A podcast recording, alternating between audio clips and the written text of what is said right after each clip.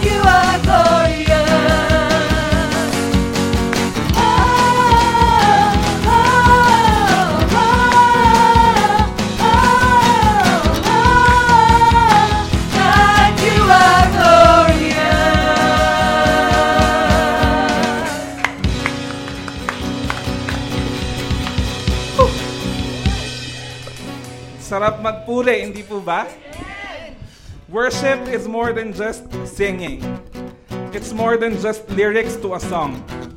Worship is standing in the presence of God and declaring praises in His name. Are you ready for more worship? Everybody, let's not be silent. Let's all worship Jesus today with thanksgiving because He is a great God. Amen.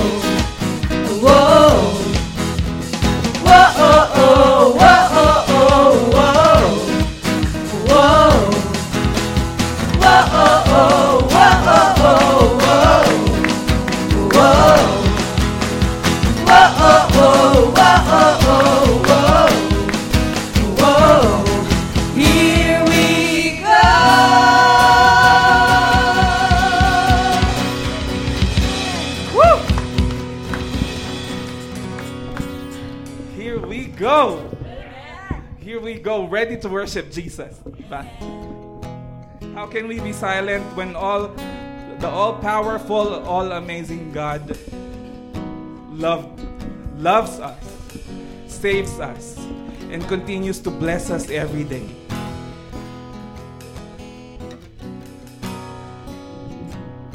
I know everybody believes that God is good. Amen.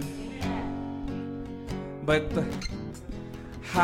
deep do we understand God's love? How deep do we understand God's sacrifices?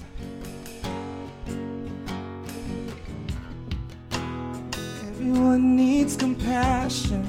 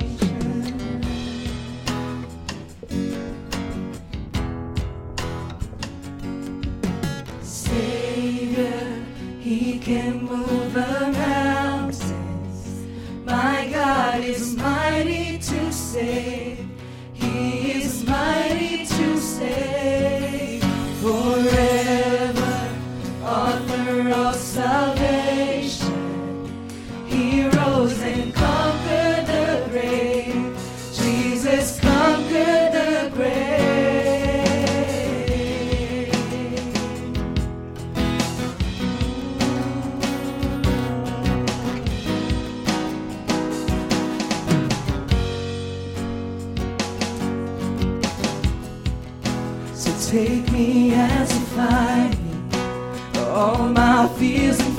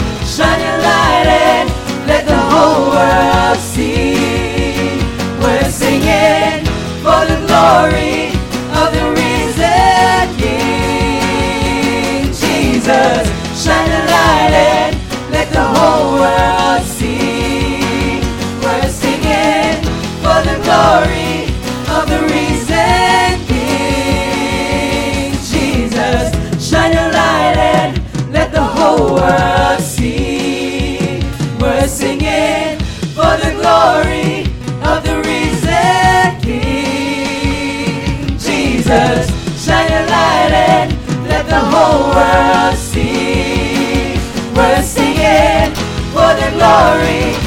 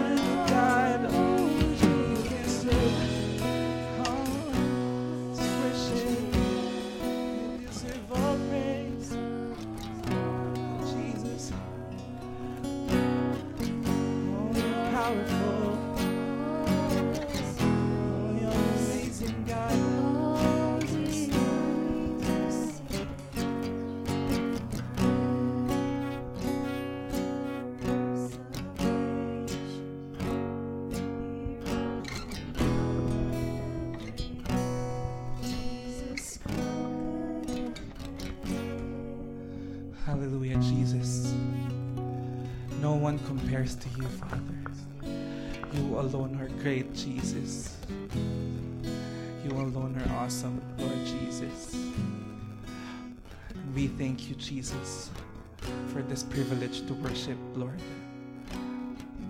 For this amazing time, Father God, that we could gather, focus our eyes on you, Lord Jesus. Here we are, Lord Jesus, hearts ready to listen to you, Lord Father. Thank you, God, for your love, your grace, your mercy, Father. All the honor, Lord Jesus, all the praise, all belongs to you, Jesus. In Jesus' name we pray. Amen. Amen.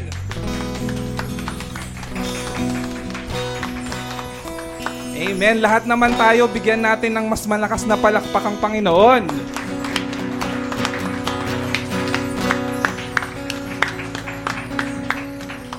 Ayan, kung handa na po tayong makinig sa salita ng Diyos ngayong umaga, makakaupo na po tayo. Okay, magandang umaga sa lahat. Pakitanong mo naman yung katabi mo. Ligo ka ba? Parang ang hirap bumangon. Ah, yung iba naligo kagabi. Tapos silamos na lang kaninang umaga. Tama? Parang ang hirap bumangon kanina, no? Today, in behalf of the leaders of the church, we would like to welcome you. And it is our prayer na hindi lang tayo lumago sa ating relationship kay Lord. Bagkus pati sa pag-aaral ng salita ng Diyos. Amen. Amen. So lahat nung nag-amen, nagbabasa tuwing 7.30. Mm. Mm. Mm. And sa lahat ng mga bago, meron ba? May mga bago ba? We would like to welcome you and it is our prayer na you find home dito sa church na to. Lahat naman tao dito ay welcome. Di ba? Yes. Yun. Para sa umagang ito, ipagpatuloy natin yung ating series. We will continue with our series entitled First. Di ba?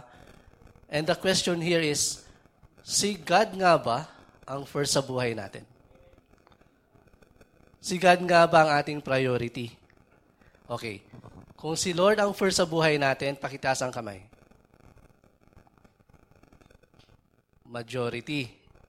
So, si Lord ang first sa buhay natin. Do you do you really say na si Lord ang first? Ayan, sige. So, umagang ito, sana pagkatapos ng sermon na to, wag niyo wag niyo akong kagalitan ha. Wag niyo akong tatambangan sa labas. Because tingnan mo, hindi we say na si Lord ang first.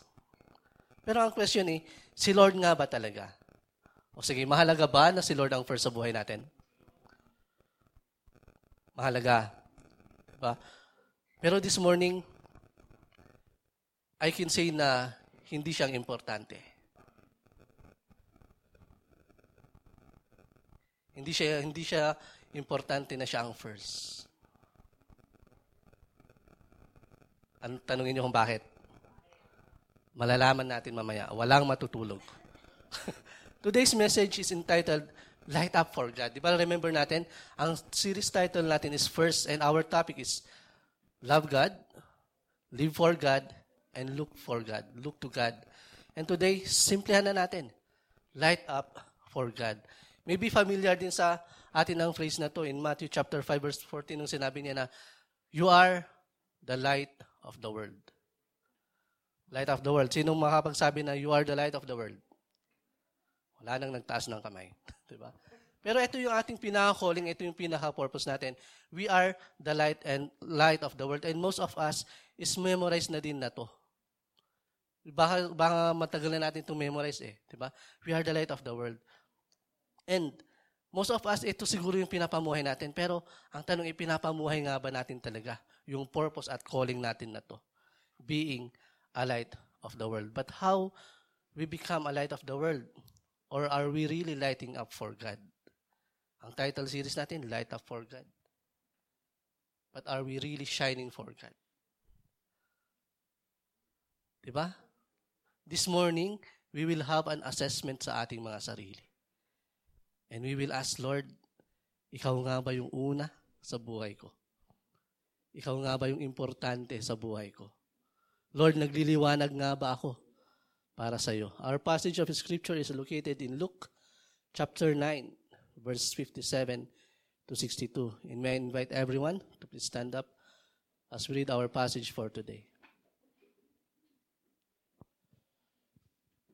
Luke chapter 9, verse 57 to 62.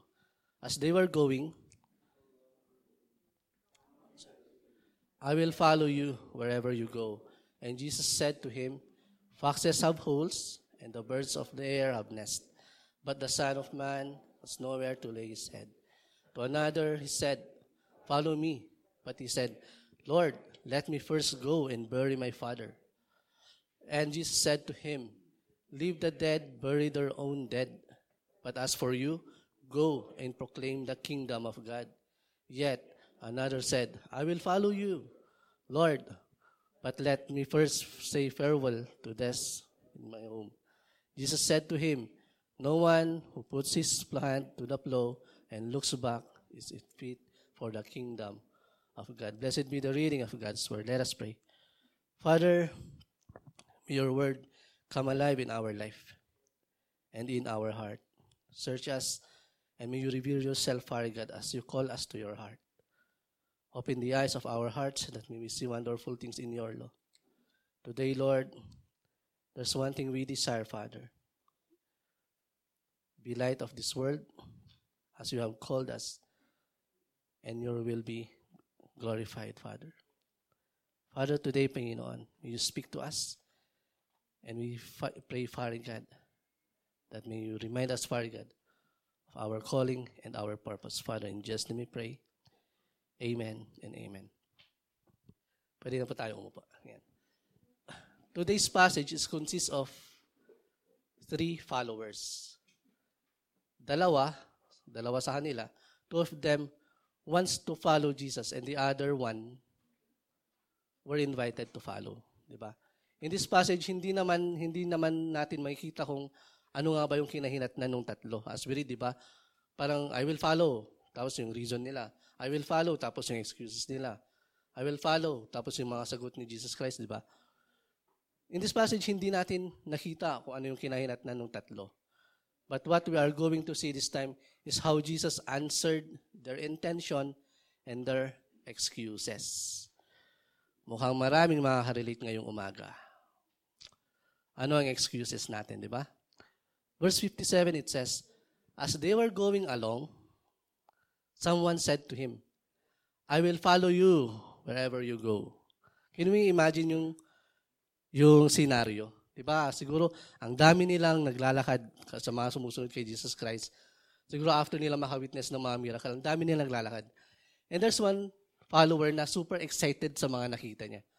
Super excited sa mga na-experience niya. And sabi niya, Lord, I will follow you wherever you will go. And nung narinig yun ni Jesus Christ, ang sagot sa kanya eh, Foxes have holes. Birds of the air have nest. But the Son of Man has nowhere to lay his head. Ngayon kung iisipin natin eh, bakit ito yung sinagot ni Jesus Christ? Ba't hindi niya, sinang, ba't hindi niya lang sinabi na, come on, follow me. Hindi niya rin sinabi na, you can't follow me. Pero ang sinabi ni Jesus Christ, binigyan niya siya ng mga senaryo. Binigyan niya siya ng comparison kung ano nga ba yung buhay na mararanasan niya kung susunod siya kay Jesus Christ. Alam mo, parang kwan lang eh, parang birthday ng tropa mo. Tapos sinabi mo sa tropa mo, pre, pupunta ako sa bahay mo dahil birthday mo bukas. Winelcome ka naman, winelcome ka niya naman. Pero ang sabi niya, sige pre, kita tayo bukas pero yung spaghetti walang sauce. Yung salad, puro macaroni. Tapos yung lumpia, puro wrapper. Tapos yung juice, walang walang lasa, matabang. Pupunta pa? Pupunta pa? Yes? Pupunta ka pa. 'Di ba? Parang parang ganoon din eh nung sinabi ng ng isang follower, Lord, I will follow you wherever you will go. Super excited, no? Pero ito yung sinagot ni Jesus Christ. Wala akong tulugan. Wala akong magandang bahay. Wala akong magalang sasakyan. Yung pera ko sa bulsa, 20 na lang. Di ba? Most of us, we are so much excited when it comes to following Jesus Christ. Pero kapag na-realize natin kung ano yung mga bagay-bagay, mas marami sa atin umaatras, di ba? In this scenario, with the miracles associated with the ministry of Jesus, following Him might have seemed more glamorous, glamorous than it really was. Perhaps Jesus, perhaps Jesus received many kinds of offer like this. Siguro hindi lang isa.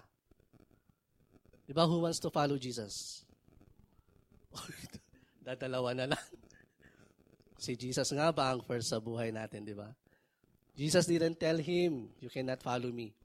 But he told him the truth without painting glamorized version of what it was like to follow him. And this is the opposite of the techniques na ginagamit ng mga churches today. Di ba? Ang ginagamit ng mga evangelists, follow Jesus and you will be blessed. Tama? Follow Jesus and you will experience beautiful and abundant life. Receive Jesus as your Lord and Savior and you will be successful. Yun yung ginagamit pang hikayat. Pero the reality, kung sasabihin ni Jesus kung ano yung katotohanan, it is the total opposite. And it is very familiar ito sa ating lahat. Parang dati nung tayo, nung super excited pa tayo, super on fire pa tayo kay Lord. Siguro mga 10 years ago, 5 years ago. To the extent na, Lord, I will follow you wherever you will send me. Here I am. Send me. Tapos nung na-realize mo na, mahirap pa rin pala. Mahirap pa rin talaga. Yung excitement natin nabawa, yung excitement natin nabawasan yung fire natin, unti-unti nang nag-die down. Tapos ang tingin na sa'yo ng mga tropa mo, ang pangit mo ng kabanding. Ang daming persecution. Yung mga kumari mo na super close sa'yo nung hindi ka pa Christian, ayaw ka na nilang kakwentuhan. Kasi hindi na sila makapagmarites ng maayos. Di ba? Kasi, imbis na magchismisan, ang gusto mong i-present yung gospel. Ang gusto mong i-present yung salvation. Pero as time goes by, nawala na yung excitement. Kasi hindi yung sa dami ng persecution at sa dami ng turning backs na naranasan mo, parang ayaw mo na. Parang hindi mo na gustong ituloy. Di ba? And, yung, isa sa, yung iba sa atin, na-offend. Na-offend pag sinasabing, born again ka pala. Hindi halata. Magkasama lang tayo kagabi, eh, di ba? Parang dati-dati, every day, every Every time, party everywhere. Di ba? Zola, Gilligan's, 18BC, Alberto's Music Lounge, Spade, Double I, BCS, Parang alam nating lahat, no? Ngayon, hindi na pwede. Yung tipong dadaan ka na lang, memories bring back memories na lang. Di ba? And no, nag-decide tayo to follow Jesus Christ, everything changes. Yung old lifestyle natin, hindi na natin pwedeng balikan. Ngayong umaga, meron bang pagsisisi? Meron bang pagsisisi na sana hindi na lang ako nag, naging Christian? Sana hindi na lang ako naging born again. Di ba? This is what it means to follow Jesus Christ. We turn back from our old self. By His grace, we are new creation. Tama? Yun. Then people will just laugh at you every time you try to share the gospel. Sino nakaranas nun? Marami. Parang dati-dati, iba yung sinishare mo ah. Ngayon, si Jesus Christ na. Mga ganong linyahan, di ba? Some people hindi pa ayaw pang maniwala. Some people, nagdadalawang isip ba kung ikaw ba talaga yan? Baka clone ka lang, di ba? Ang tendency, kapag ganun yung nararanasan natin, we stop. And we let our light slowly dim out. Yung dating light of the world, naging posporo na lang. Di ba? Yung dating nagliliwanag, wala na. Nilamon na ng dilim. Isa ba tayo doon? Ganun ba tayo today? Are we really doing our part being a light of this world, di ba? And we find our contentment in other things. Nung unang, nung on fire na on fire ka, oh, super excited ka. Gusto mo kay Lord lahat. Pero nung nangyari mga yon, na-discourage ka na, and we find our contentment in other things, di ba? Remember, in Matthew chapter 7, verse 13 to 14, sabi niya doon, Enter by the narrow gate, for the gate is wide, and the way is easy that leads to destruction. And those who enter by it are many.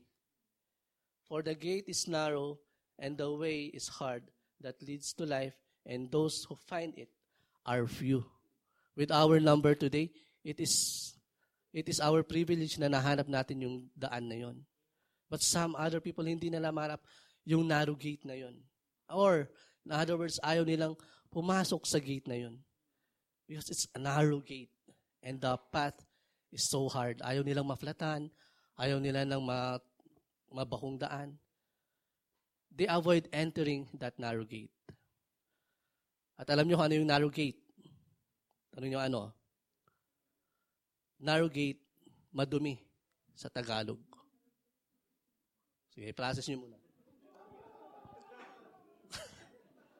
Ah, nagets na nila. So, what does it say about us today, di ba? Okay, nagets na natin? Gate. First thing that I would like to share this morning is this. Let us find contentment in Christ. Sino dito ang kontento kay Lord? Are we? Surely? Yes. But the world can offer us things, lot of things, that we that it can diverse or distract our attention pagdating kay Lord. And we can even see differences between you at yung kapitbahay mo and the other people. Minsan, nagtatampo tayo eh. Parang yung si Asaph, sabi niya, God is good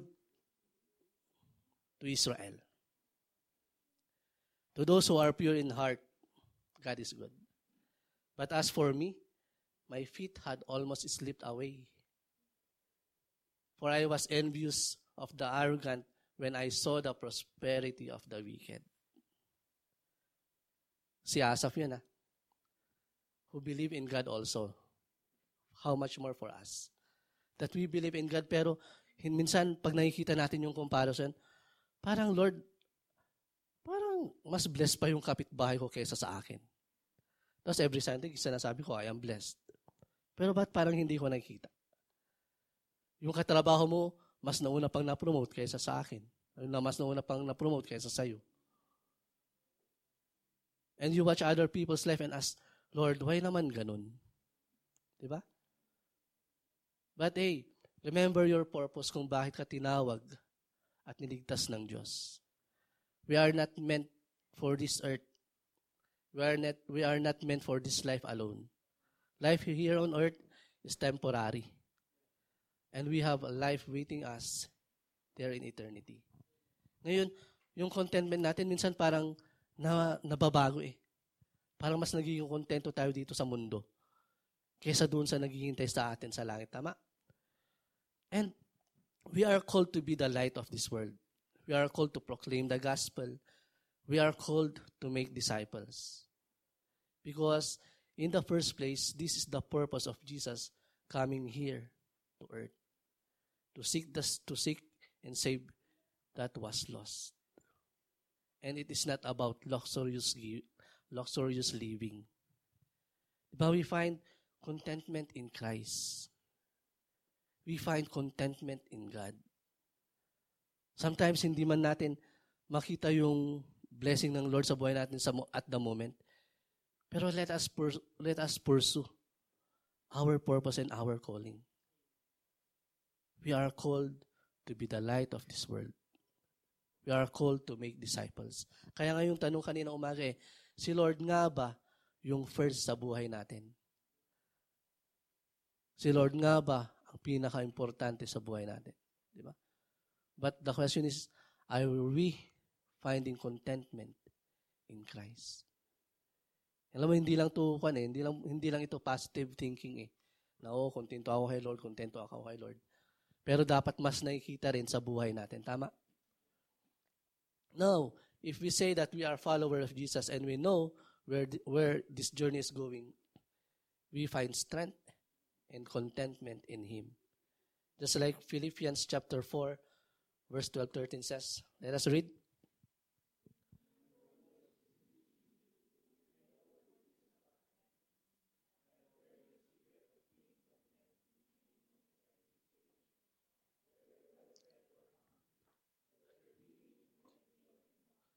I can do everything through Him who gives me strength.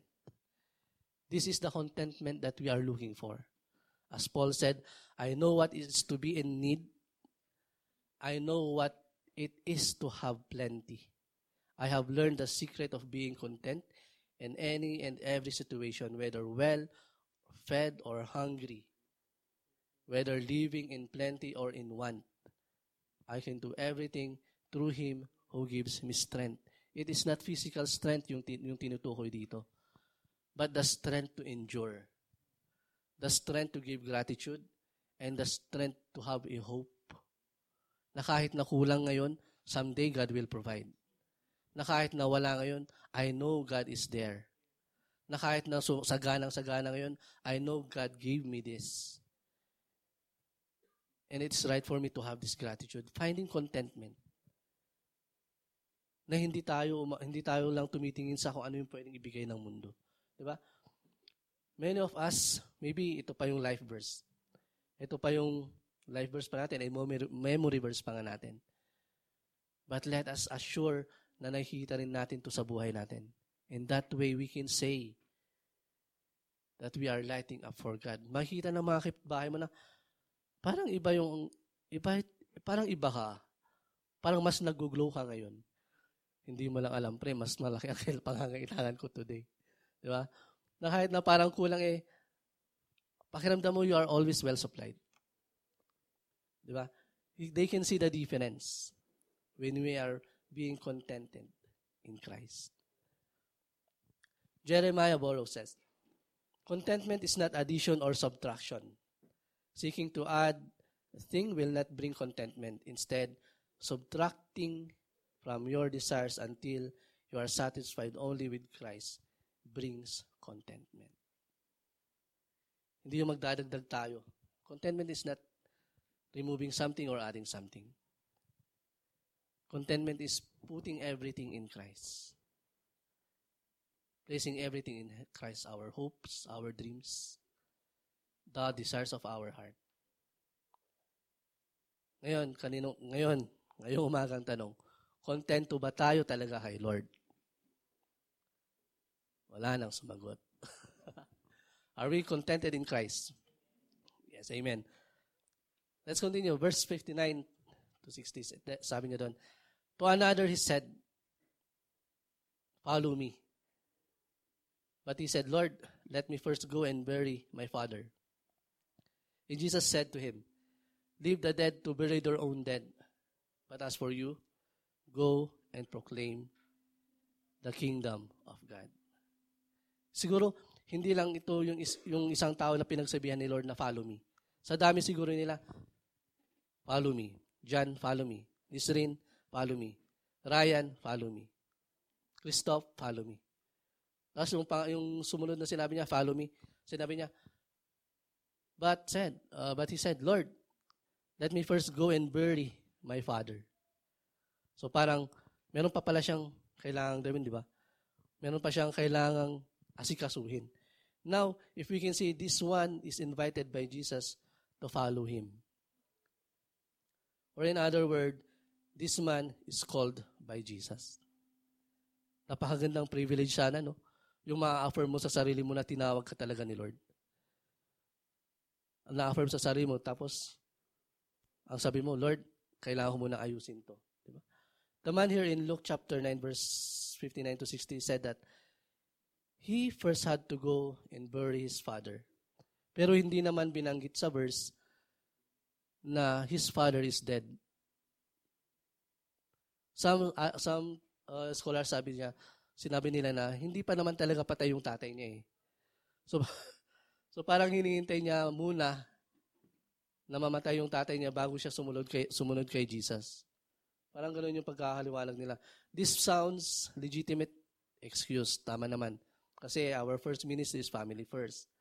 Pero, sa culture kasi ng mga taga-Israel during, the, during this day, kapag namatay yung kapamilya nila on that day, on that day, nililibing din agad nila. Ganun yung culture. So, pwedeng magandang excuse na let me first bury my father. Pero, ang pinakatanong dito eh, siya lang ba yung involved sa family? Siya lang ba yung may responsibility nun? Nung sinabi niya ni Jesus, ni Jesus na, go and bury. I let, let the dead bury their own dead. It's like saying na, hayaan mo nang, hayaan mo nang, huwag mo nang i-pressure yung sarili niyo sa responsibility na yan. But sabi niya, but as for you, go and proclaim the kingdom of God. Ang pinaka-concern mo is about the living. It's not about the dead. This sounds like a legitimate excuse, but from quick, Jesus' quick response, allow the dead to bury their own dead, but as for you, go and proclaim everywhere, everywhere the kingdom of God. We quickly need to acknowledge that the man's answer was not pleasing to the Lord. And sometimes, meron din tayong mga ganitong pangyayari or scenario sa buhay natin. I will follow, I will follow you, Lord, pero kailangan ko munang mag-graduate. Lord, I will follow you. Pero, kailangan ko muna magkaroon ng stable job. Lord, I will follow you, pero, kailangan ko munang matapos yung aking bucket list. Tapos ang tanong sa'yo ni Lord, bakit? Diba? Bakit? Bakit kailangan pa? Lord, I will follow you. Pero, kailangan ko muna mag-aral sa seminary para fully equipped pero if we can remember, yung mga disciples ni Jesus Christ, hindi naman nakapag-aral kung tutusin. Di ba? Lord, I will follow you, pero kailangan ko muna makapag-asawa. Nge. Lahat naman yun ay hindi masama. Di ba? Lahat naman yun ay hindi masama. Lahat naman yun ay will ni Lord para sa atin. Pero ang mahirap, kapag yung option, kapag ang mahirap, kapag nagiging option na lang si Lord sa priority natin. Di ba? Kailangan mong mag-graduate, nasan si Lord dun? Kailangan mong makapaghanap ng stable job, nandun ba si Lord? Kasama ba si Lord sa paghahanap mo ng stable job? Kasama ba si Lord sa career na binibuild up mo? Kailangan mo muna makapag-asawa. Kasama ba si Lord sa relationship ninyong dalawa? Di ba? Sabi nga natin, God first, God second, God third. Pero ang nangyayari, God fourth. Iba muna yung first, iba muna yung first, second, third. Di ba? Is God really our first this morning? The one willing to follow Jesus does not say, I have to do this today. I have to, I have to do this today, but tomorrow I can help you. If you follow, then you go where Jesus goes. This man wanted to be a convenient follower. Convenient followers are not follower at all. Are we sometimes being convenient sa ating pagsunod kay Jesus? Nakapag okay yung schedule, yes, I will make disciples. Nakapag okay schedule, sasama ako sa ministry. Kapag mas okay yung schedule, sasama ako sa Bible study. Minsan nga, sa sobrang busy natin, pati personal devotion natin, nagkakalimutan. Pati personal devotion natin, napapabayaan. Ganun ba tayo ka-busy? Di ba? Ngayon, kung tatanungin ko ngayong umaga, anong chapter na tayo sa Genesis? O, oh, sige nga. Anong chapter na tayo sa Genesis? Di ba? O, yan, isip-isip. Convenient followers at not followers at all. Because they only accompany Jesus when it is convenient for their schedule. Sana hindi tayo ganun.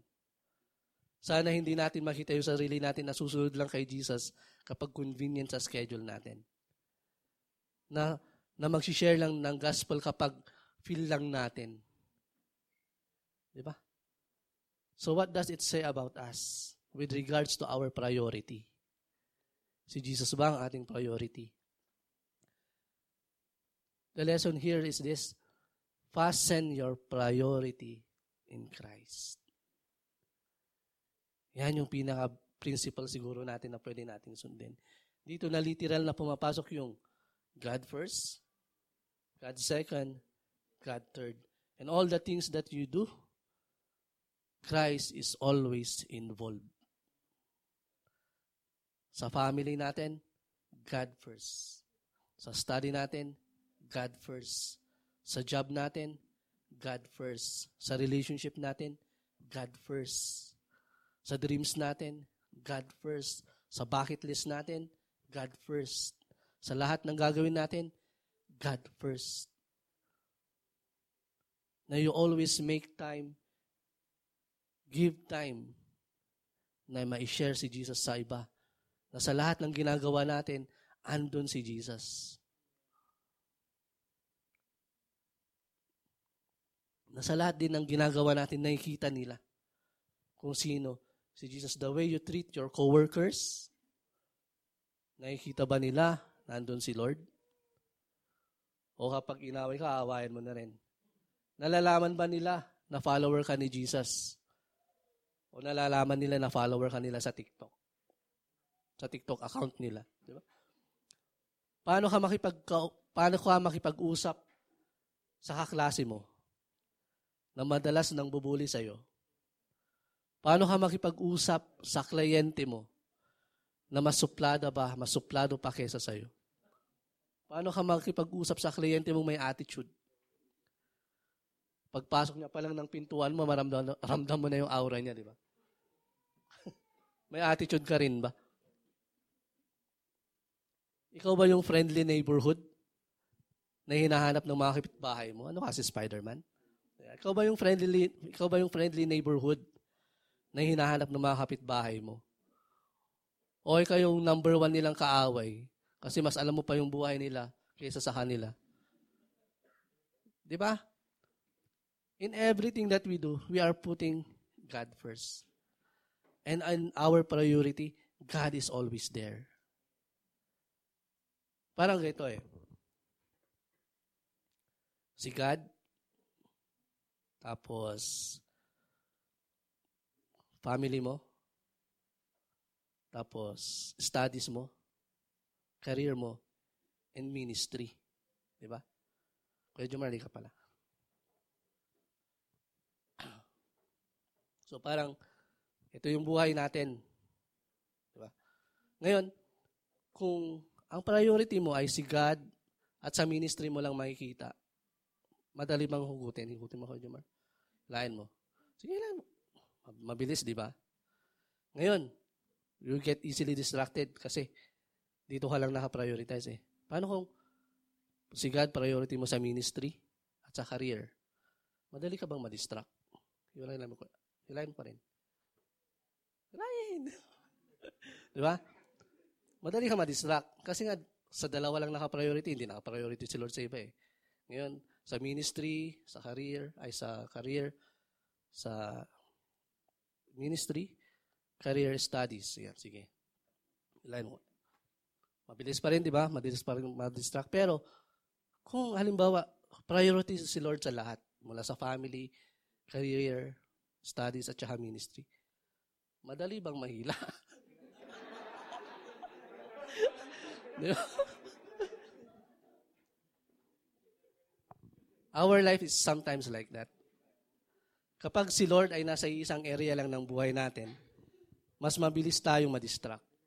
Pero kapag si Lord nasa taas, nasa top priority natin sa lahat ng area ng buhay natin, believe me, everything will fall into its proper places.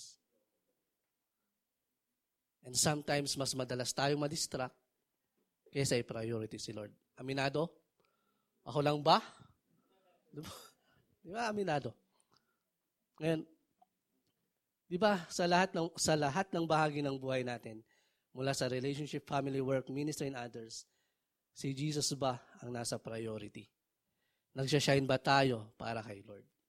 Regarding our priority, the world and everything and everyone around us is are surely around us surely give us distraction. Our priority will sometimes lead us off track kasi nga priority. But let us not forget our calling and purpose. Lahat naman ng concern natin sa buhay ay alam ng Diyos. Tama? Alam na alam ng Diyos yan. Bago pa man natin banggitin, alam niya na yung sagot. Ang hinihingi niya lang, yung maging priority niya, maging priority natin siya sa buhay natin. And I believe, kagustuhan din naman ng Diyos na makita sa buhay natin yung mga yun. Ang maging successful sa career, maging, success, maging successful sa business, makapag-graduate ka, makapasa ka sa board exam, maging successful na engineer, doctor, teacher, or nurse, makapag-asawa at bumuo ng pamilya. Ba't kanina ko pa binabanggit yung mga lahat naman ay lahat naman ng 'yon ay na, makakabuti para sa atin. Ngunit ang tanong, nasaan si Lord sa mga bagay na 'yon? 'Di ba? Are we letting our light shine as we go through our priorities? Or are we just too focused sa ating mga concern sa buhay natin? Matthew chapter 6 verse 33, we read, But seek ye first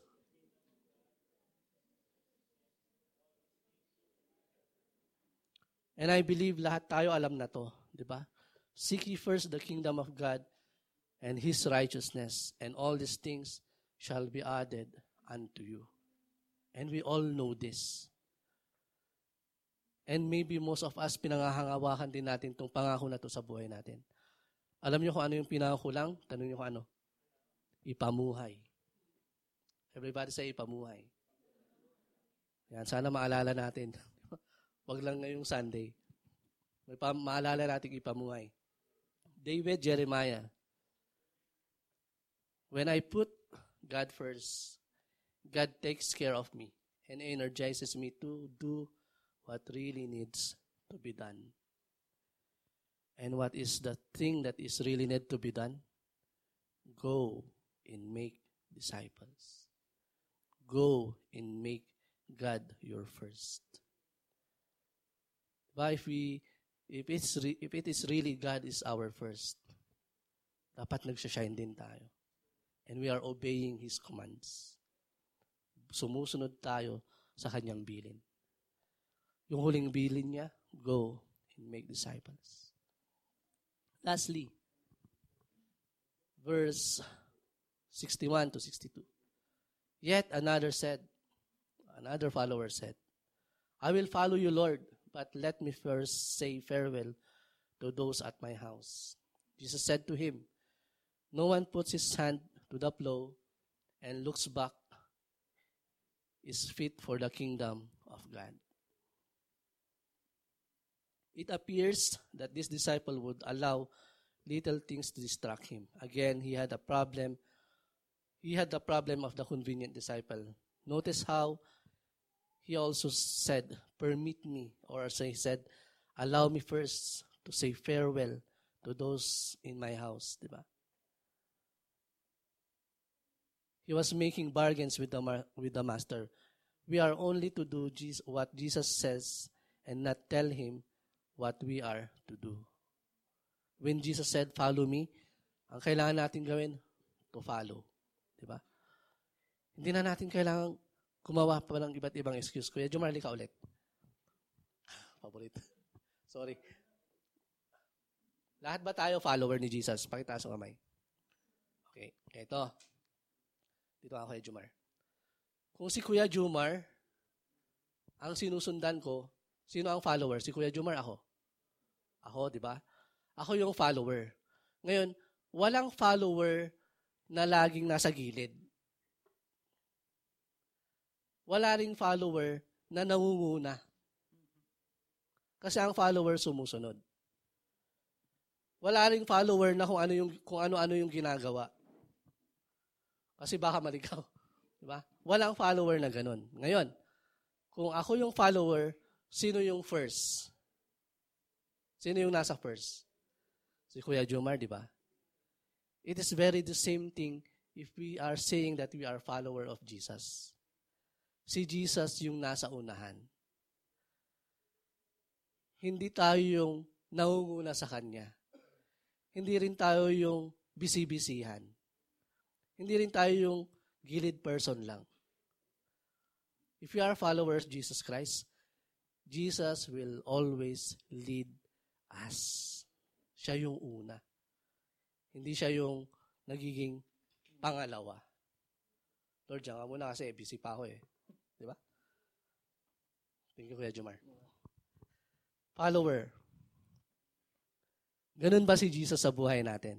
Ang tanong, is God really first in our life? Ayun, isa na lang, isa na lang yung sumagot. Another follower expressed its, its intention to follow Jesus. Kaso may excuse din. Ang dami niyang excuse. Parang tayo kung minsan. Ang dami nating excuse. He's, he is saying na, you want to follow me? Following Jesus is no turning back. Alam mo, hindi ka pwedeng magsaka. Kung may imagine natin yung mga magsasaka, kung paano sila nag-aararo, lumilingon ba sila? Banat lang ng banat, di ba? Habang humihila yung kalabaw or habang umandar yung traktor, hindi na nila nililingon. Very the same thing sa pagsunod kay Jesus. Pag sumusunod tayo sa Kanya, sunod lang.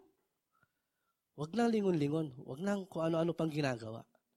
Kasi pag ganun, we are so distracted. Masyadong maraming distraction yung nasa paligid natin. Hindi ito yung fan. Kapag meron kang unfinished business, kailangan mo munang tapusin bago ka sumunod. O kaya, habang sumusunod ka kay Jesus Christ, ano to? Time first? Lord, meron mo na akong gagawin? Time first. Time freeze pala yun, no? Parang time first, time first, time freeze pala. We cannot say na, wait lang, Lord. Meron muna akong kailangang ayusin sa buhay ko. Kailangan ko munang bawasan yung paninigarilyo ko. Kailangan ko munang bawasan yung aking pag-iinom. Ay. Ang tanong, kaya mo bang gawin? Di ba? As we follow Jesus Christ, changes in our life will follow din. And it is all, may nata, and it is only by grace na nagbabago tayo. It is not by our own words.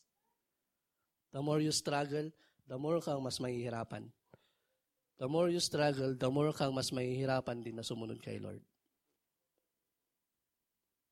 Kaya nga ang term ng ibang tao sa atin eh, instead na born again, burn again. Wa, burn again ka pala. Di ba? Wa, burn again ka gayam. Kasi hindi nila nakikita. Hindi nila nakikita si Jesus pag ganun. Wait lang, Lord.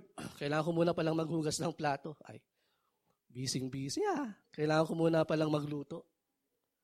Kailangan ko munang mamamalansya. So, kailan ka susunod? Kapag okay na. Isipin mo, ha, araw-araw kang nagluluto. Araw-araw ka rin namamalansya. Araw-araw ka rin naghuhugas ng plato. Wait lang, Lord. Sa follow na lang ako pag nakuha ko yung promotion ko. Kaya kailangan ko muna mag-overtime. Pati Sunday, nagtatrabaho ka. Wala namang pasok. Wow, overtime. Minsan madami yung sa atin yung ganun. We let other things distract us. We let other things take our most of our schedule than to prioritize our Lord. And sometimes, allowing those things will really lead us off track. With that kind of behavior, para tayong bumbilya. Di ba, yung bumbilya may, may ilaw. Pero hindi tayong bumbilya na ganito. Para tayong bumbilya ng Christmas light. Kumukuti-kutitap, kumukuti-kutitap. Wala, maganda lang sa mata. Pero yung liwanag pansamantala. Christmas light? Sino dito ang liwanag sa sanlimutan? Sino dito ang bumbilya? O sige, sino dito ang Christmas light? Di ba? We are called to be a light of this world. At ang gusto ni Lord sa atin, hindi tayo yung Christmas light na kumut, kumukuti, kutita. Ang gusto niya sa atin, spotlight. Na kapag tayo yung nagliwanag, oh, hindi noo yung tinutukoy ko doon ha. Na, na kapag tayo yung nagliwanag, kapansin-pansin, na kapag tayo yung nilaw, nagliwanag, nalalaman nila na ito may Jesus to. Na ito follower to ni Jesus. Na ito born again to. Na ito Christian to. Di ba? That is how to become a light of this world. And it is our main calling and purpose to make, to be a light of this world and to make disciples. So, with this kind, with this kind of realization, what does it say about us? About our focus is this. Fully focus in Christ. Amen na si Jesus Christ yung focus natin, not the other things, not the things of this world. In that way, kapag nakita nila sa buhay mo na ang focus mo si Jesus, mas madali, mas ma, mas convincing na follower ka ni Jesus, di ba? We often get distracted because sometimes we are losing our focus in the Lord. We say that Jesus is above all the things in our life, But when distractions comes in, we get distracted. Ang tendency, instead we are shining for the Lord, what we do is we are hiding our light. What we do is we are focusing on our in ourselves first. Lord, ako muna. Ako muna. Lord, ako munang bahala dito. And kapag gano'n na yung focus natin, nawawala na si Lord sa buhay natin. Nawawala, ni Lord, nawawala na si Lord sa focus natin. And as we focus on ourselves, we set aside our purpose. Di ba? Instead na nakakapag-share tayo, instead na nakakapag-disciple tayo, mas inuuna na natin yung sarili natin. Mas inuuna na natin yung concern natin. Hindi muna ako magdi-disciple kasi busy. Hindi muna ako pupunta sa church kasi busy. Hindi muna ako magbabasa ng Bible mamayang 7.30 kasi busy. Ano pa ba yung busy? Ano pa ba yung mga, yung mga busy excuses natin, di ba? Total, hindi mo na, hindi mo na ako magbabasa ng Bible mamayang 7.30 kasi Nabasa ko naman na yung buong Genesis. Diba? Tapos yung sinesend naman ni Kuya Ray, eh, kulang-kulang naman na verses. Pero actually, yung purpose kung bakit may mga kulang doon, it is intended for us to open our Bible and discover kung ano yung buong, yung buong story. Amen? Lahat, Okay. Okay. Sino dito ang focus kay Lord? Is God really our focus? Is God really our focus? Sa lahat ng nabanggit, lahat ba tayo guilty? O ako lang? Parang ako lang yata yung guilty. Na minsan nawawala rin yung focus ko. Di ba? Philippians chapter 3 verse 14 it says, I press on toward the goal for the price of the upward of the upward call of God in Christ Jesus. Another version, I press on toward the goal to win the prize for which God has called me heavenward in Christ Jesus. Are we after the price of God for us? Or are we just after the price of this world? For me, for me here, for me, here my, for me the price is to hear my Lord saying to me, Well done, good and faithful servant. That is the price. That is the price of following Jesus Christ. Na marinig natin sa Kanya na, Well done, good and faithful servant. I believe, including me, are still working in progress. Lahat tayo, di ba? Lahat tayo are working in progress. Hindi pa tapos ang Diyos sa atin. Amen? Pakikalabit mo naman yung katabi mo, sabihin mo, hindi pa tapos ang Diyos sa'yo. And what you heard today, and what you heard today, this is God's message for all of us. Lahat ng nakita natin today, this is God's message for all of us. Diba? Mula sa una, from our contentment, finding contentment, fasten, fixing or fastening our priorities.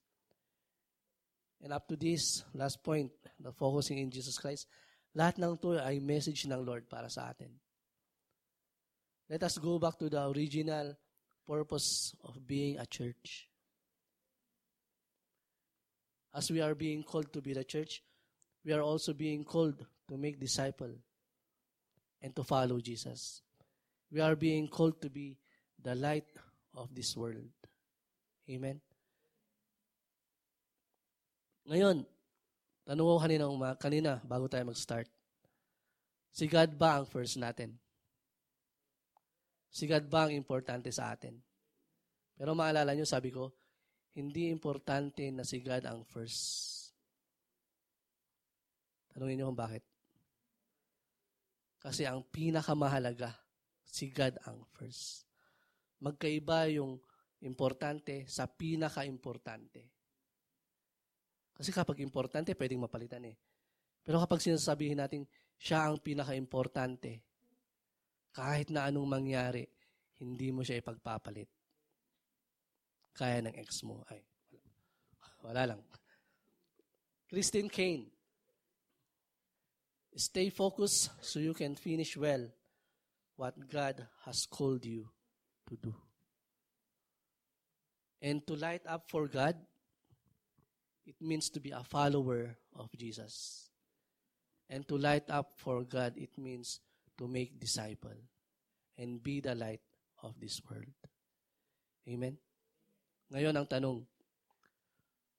kung si God ang first sa buhay natin, are we obeying His commandments? Matthew chapter 20, 8, verse 19 to 20, it says, Go therefore and make disciples of all nations, baptizing them in the name of the Father and of the Son and of the Holy Spirit, teaching them to observe all what I have commanded you. And behold, I am with you always to the end of the age. Being a Christian, memorize na natin to tama. Sino ang nakapag-memorize na nito? Ano? or familiar tayo sa verse na to. Amen. When we get to heaven, ang sasabihin ba sa atin ni Lord, wow, ang galing ng memorization mo ah. Ang galing ng pagkaka-memorize mo ah. Pata si Greek, kayang-kaya mo. Di ba? Yun ba ang sasabihin ni Lord sa atin? I believe kapag nandun na tayo at kaharap siya, ang itatanong sa atin, did you obey? Did you obey my commandments?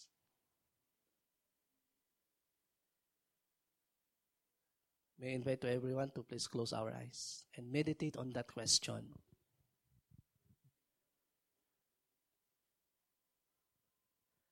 And let us ask ourselves, Lord, did I obey your commandments?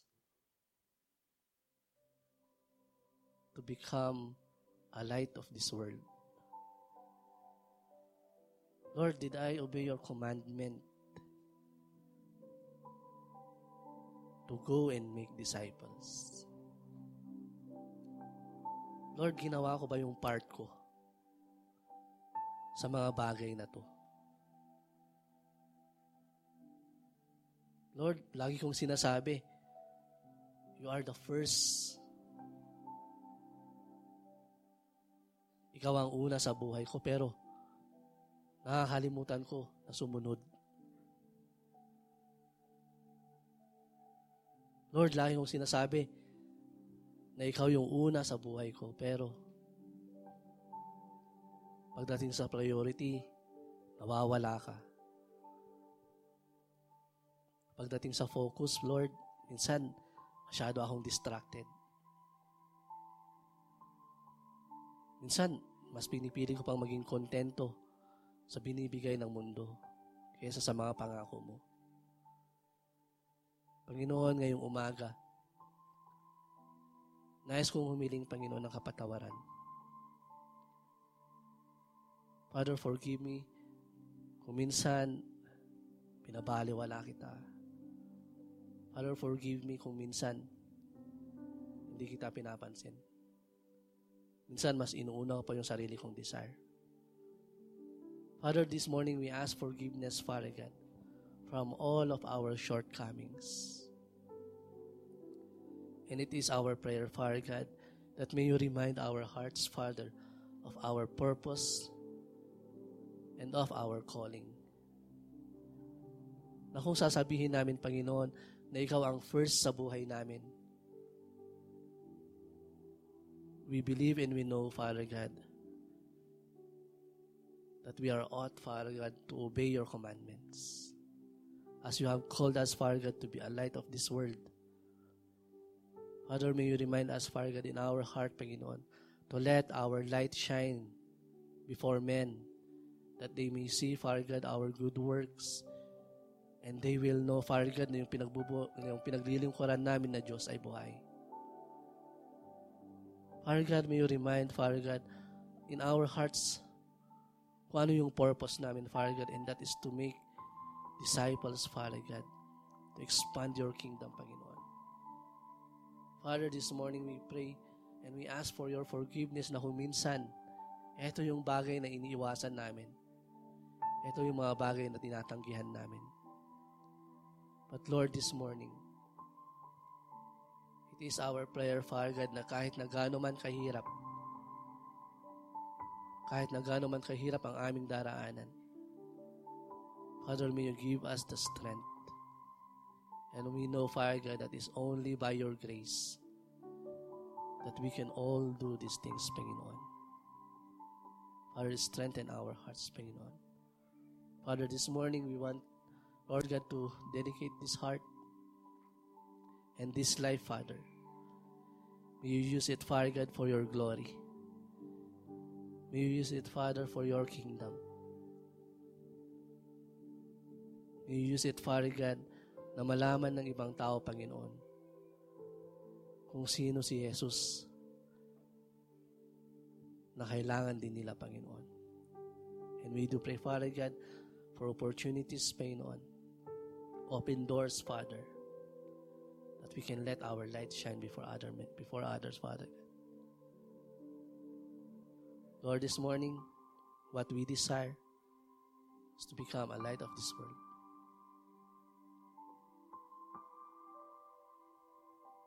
Teach us, Father God, to go and make disciples. Father, we thank you, Lord, for your grace. We thank you, Lord God, for your word today. thank you, Father God, for your reminder. And we do pray, Father God, na yung maipamuhay namin, Panginoon, ang bawat salitang ito, Panginoon. In Jesus' name we pray.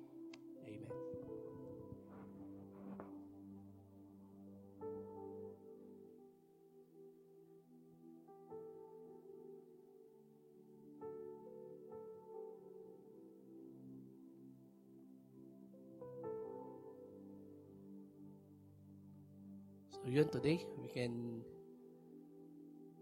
have this privilege to hear a testimony from one of our sister, si Ate Evelyn.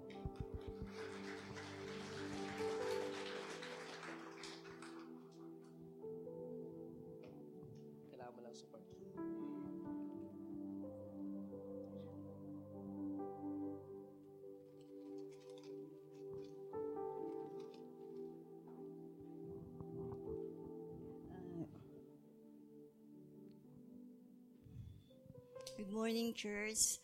I am Sister Evelyn. You can call me Tita, Sister, or like what Pastor Mike and Sister Isel calls me, Nanay Evelyn. Nahihiya ako kasi for the longest time, ngayon lang talaga ako magsasalita in front of in front of many people. Hindi ko alam na ganito kadami yung taong Uh, I would like to tell you na ang motivation ko in sharing sharing my life is 1 Peter chapter 1 verses 15 to 16 which says, But in your hearts revere Christ as Lord. Always be prepared to give an answer to everyone who asks you to give the reason for the hope that you have. Uh, I was asking myself, ano ba yung ibibigay kong testimony? Is it about my health na ah, almost two times na talaga akong namatay. But then, binigyan ako ni Lord ng chance. There was a time na nasa ER ako and na, nagkakagulo na yung mga ano, pero ah, na, na, na, ano, naramdaman ko na nawala ako sa sarili ko. Although hindi ko talaga ito kinukwento sa marami kasi baka hindi maniniwala. Pero dumating ako sa isang place na ang lalaki talaga ng mga flowers. Napaka-colorful nung ah, place na yon and then sabi sa akin, may nagsalita, bumalik ka, you have, you have a sti- you still have a purpose in life. So yun ang, yun ang pinaninindigan ko. But hindi yun talaga yung testimony ko kundi yung life story ko na makakapulot sa inyo ng aral sa mga kabataan at sa mga parents din. Ah, I was the youngest sa eight, ah, eight kami sa family namin and I never experienced being, having a father kasi nung a month before na ipanganak ako, namatay na yung father ko. He is a banker and sa dami ng problema, hindi niya nakayanan, inatake na siya sa puso. So, fatherless talaga, I never experienced that. So, being the youngest, naging submissive ako sa family ko. For 15 years, 16 years, lagi na lang akong kagaya sa palabas na, oo ate, oo ate, pero ako may kuya. May oo kuya pa rin ako. Ganun na lang. At until my 17, when I was 17 years old, nalaman ko na parang sob, sobrang sheltered na yung surroundings ko. Hindi ako pwedeng lumabas, hatid sundo sa school, never na pwedeng gumamit ng phone. Aral lang talaga ang ginawa ko. Until I met my husband, na parehas din kami ng situation, sheltered din siya. Naisip namin, magtanan na lang tayo para free tayo. Ma-experience natin yung hindi natin na-experience. So, ganun nga yung nangyari. Hindi ko alam yun pala ang magiging worst ah, decision ko sa buhay ko. Ah, since ah, ang tingin sa akin ng family ko laging lampa, laging ano, gusto nila na tumira kami sa amin. Gusto din ng sa father side, ay sa husband ko sa kanila. Until talagang nagkaroon ng conflict ang family namin, naging ano kami, para kaming bola. One week sa kanila, one week sa sa amin, para lang mapagbigyan namin sila. So, du, ah, ano, dumating sa point na Yung husband ko kasi contractor sila. Ah, talagang ng babae siya. Hindi ko talaga maano kasi naglulumuhod na ako talaga sa kanya. Talagang wala na akong respect sa sarili ko para lang umuwi, para lang umano. Dahil sa apat naming anak at the age of 24, meron na akong apat na anak. Yung ginagawa ko na yun, ah, naging masama para sa mga, sa family ko. Ang ano nila sa akin is, I was the black sheep in the family. Yun ang laging umano sa kanila. Hindi ko na-experience yung support. They never knew how I was hurt. I was really hurting that time. Pero ting uuwi ako ng bahay, andyan ka na naman, nakipagkita ka na naman sa asawa mo. Ganon sila sa akin. Never, nag, hindi ako nagkaroon ng peace of mind. Muntik na akong magpakamatay. Kaya lang nakikita ko yung mga anak ko pag natutulog. Sino ang mag-aalaga sa mga anak ko. At yung iba, 24 years old, nagpapasarap pa, mga ano pa. Pero ako, yung responsibility ko as a mother, talagang pinanindigan ko yan. And one time, pumunta kami dito sa Baguio, nagbakasyon kami. Sabi ko, ang ganda ng place na to, parang napaka-peaceful. Ah, naisip ko na pumunta kami, kin, ano ko, naisip ko na pumunta lang kami dito. And one time, before na pumunta, mag, pumunta na kami dito, umattend ako ng party. Na, ay, birthday party lang naman siya kasi hindi ako allowed talaga ng mga inom-inom. Birthday party lang ng friend ko na nanalo as Miss Manila. Hindi ko alam na yung time na yun, yung magiging moment pala na masisira talaga yung buhay ko. Sandali lang ako kumain sa kanya. Hin- Hindi ko alam na meron palang isang lalaki, military man, na matagal nang sumunod, sumusunod-sunod sa akin na ini-stalk ako. I'm sorry pero hindi alam to ng mga This is the first time na magsasabi ako never itong narinig ng mga apo ko or yung anak ko because this is the time for me to heal. Ito siguro yung time na binigay ni Lord na i- mahil ako para mai-ano ko. Kasi oftentimes I, sinasabi ko kay Sister Aisel, kay Sister uh, Lisa, na I'm always guilty kung bakit ganito ang sitwasyon ng family ko. That man, nakakahiya man sabihin, pero it's not my fault. Biktima lang ako ng mga circumstances. Ah, paglabas ko at uuwi na ako, may naghihintay pala sa akin sa sasakyan. Dinala ako sa Cavite. For two, two weeks, nagmamakaawa ako, iuwi mo ako kasi birthday ng panganay ko, si Che noon, si Cheryl. Nakita niya siguro kung paano ako umiyak na hindi ako kumakain. Inuwi ako, umuwi ako, sige, iuwi na kita. Pagdating ko sa bahay, nara, ano ka, ang sabi ng mga ano ko, napaka ano mo talagang babae ka, napakasama mo. Pero never nilang tinanong sa akin, bakit, ano ang nangyari? Hindi. Kaya ako ngayon, nagsasabi ako na, na nagiging protective ako sa mga anak ko. Kasi na- na-experience ko yung hurt na yun, na nag-iisa lang ako. Si Lord lang talaga, inaano ko, Lord, sabi ko, hindi ako masamang tao.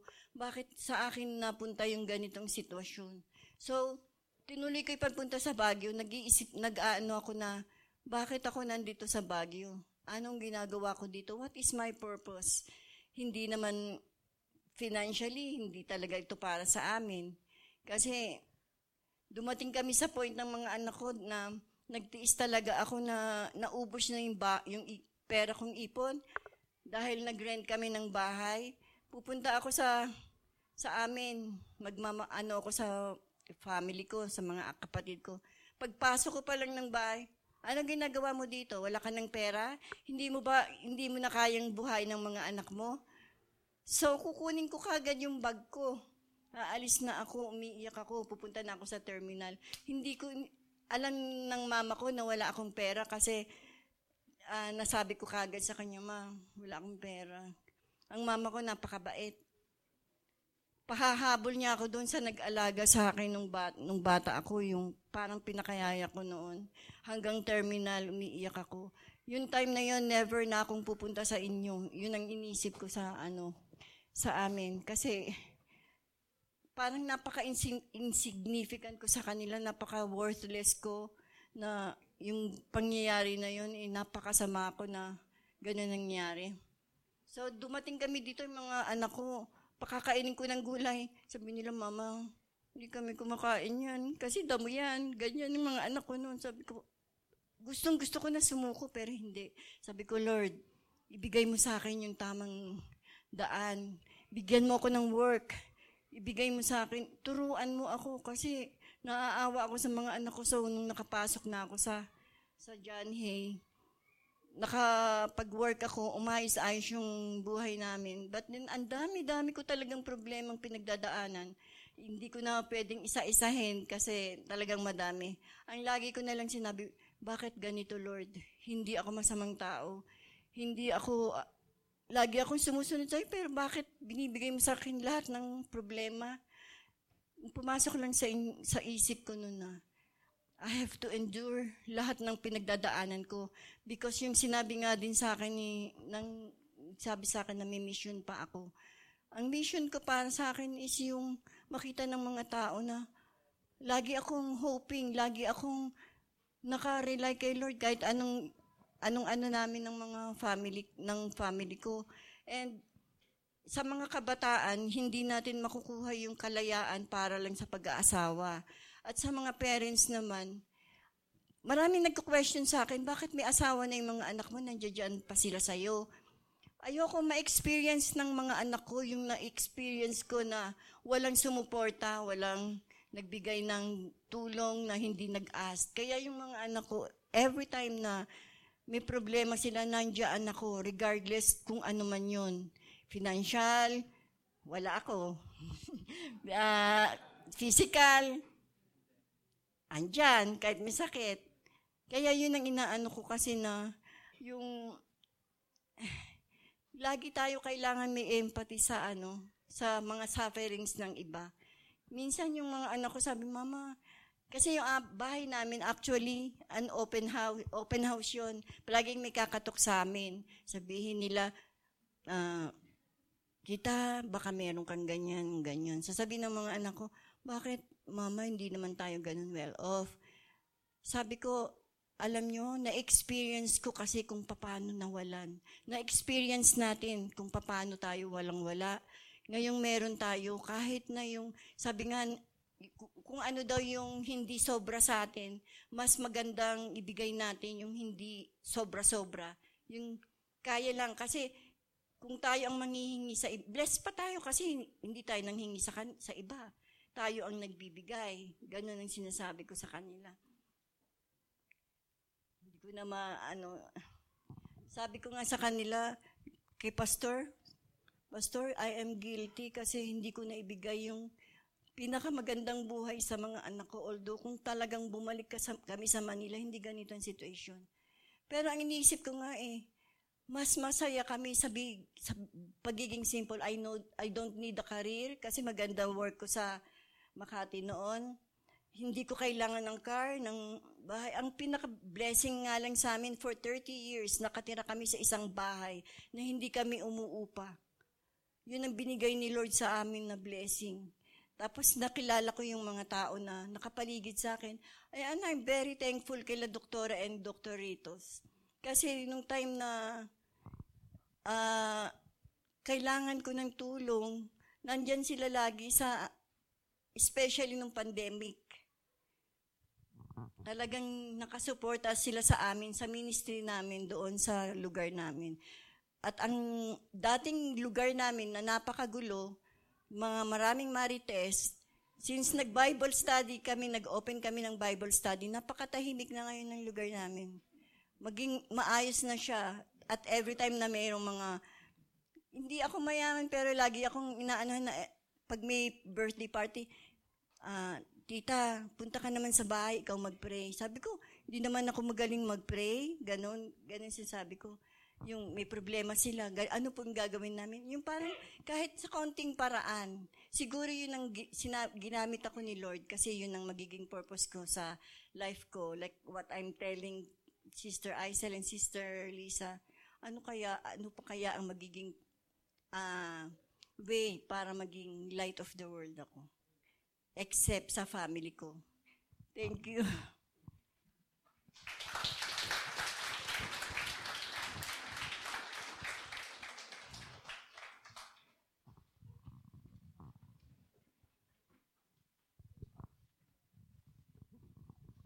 Bigyan naman natin ulit ng palakpak ang Panginoon sa buhay ni Sister Evelyn. Narinig po natin how God is good and how God is generous in one of the lives of our sisters. So today, as we prepare our hearts to give to the Lord, let's be, let's, let's desire the generous heart that God has. Let us pray. Father God, we thank you for the wonderful testimony of Sister Evelyn and for the message that we've heard today. Father God in heaven, as we give today, O Lord, may we continue to reflect on how much you love us and your generosity towards us. Father God, may our giving, O Lord, glorify your name and be used for your glory. In Jesus' name we pray. Amen and amen. Let us give.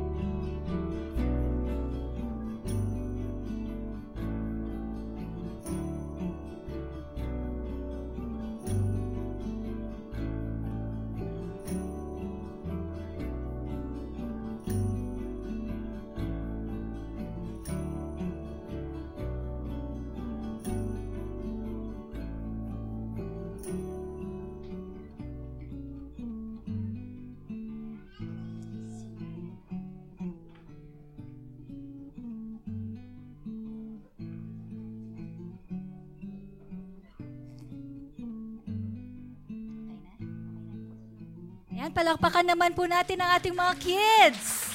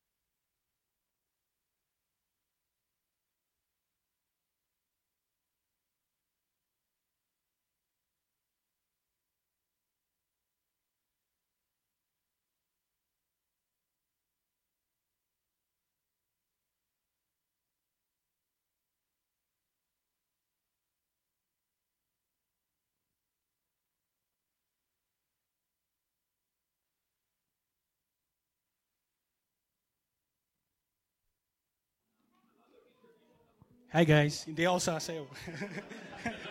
Hi guys. Uh,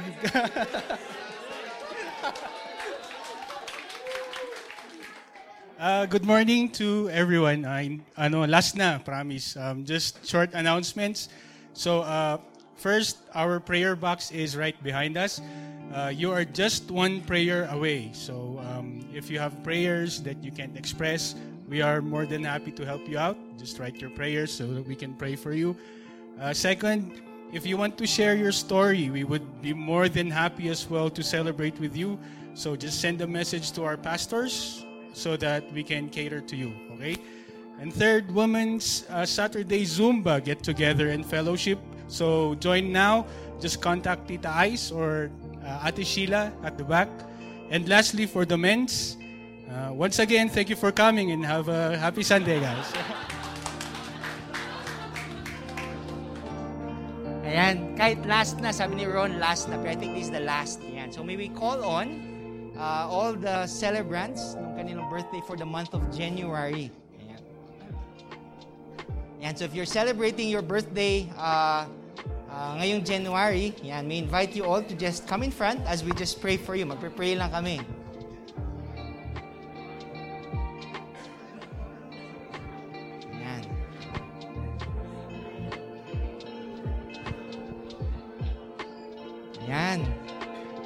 January celebrants.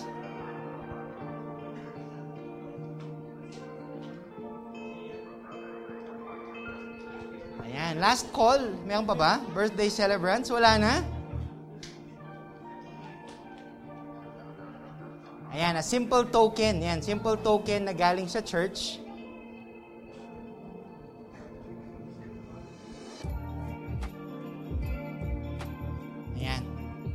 Simple token from the church and to express our gratitude and to also celebrate with you as you celebrate your birth month. All right.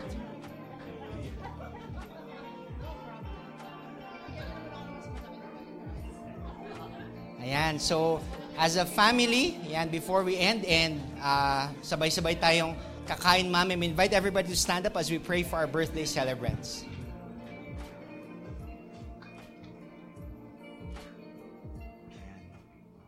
The psalmist said in Psalm 90, Teach us to number our days that we may gain a heart of wisdom.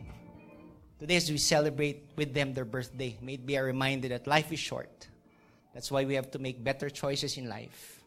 That's why we have to put God first above everything else. Let's raise our hands towards them, stretch it, and as we uh, say our own personal prayer for them, declaring life over them, and just celebrating with them their birthday. Let us pray. Heavenly Father, we thank you. We thank you for these ladies and gentlemen who are in front of us celebrating life, O Lord. And truly, you are the giver of life. And may every year that is added into their age, O Lord, into their life, be a reminder, O Lord Father, of your goodness, of your faithfulness. Lord, continuously align their desires. May it all be according to your good and perfect plan. Continuously grant them, O Lord Father, protection, good health. Bless the works of their hands, O Lord Father. Guard their minds and their heart. May you continuously surround them, O Lord Father, with people who love them and who care for them. Father, truly, you are good. And today, O Lord, we celebrate with them.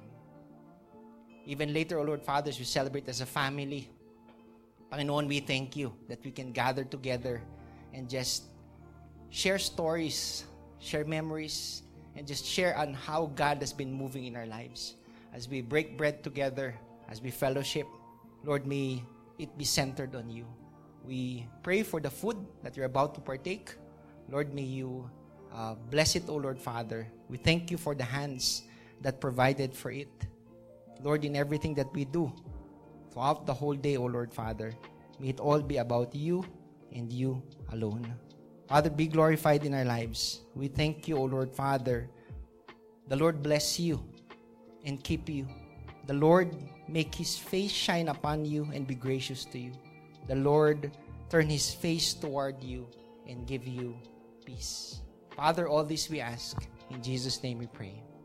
Amen and amen. Let's give the Lord the loudest round of applause that we can offer Him today. Ayan. So before we end, uh, kanang kamay, di ba? Uh, sa ating mga puso today. And just let's all together recite it, di ba? I am blessed. I am favored. I am loved. I am a child of God. One more time, is minsan pa, and it's minute, di ba? I am blessed. I am favored. I am loved.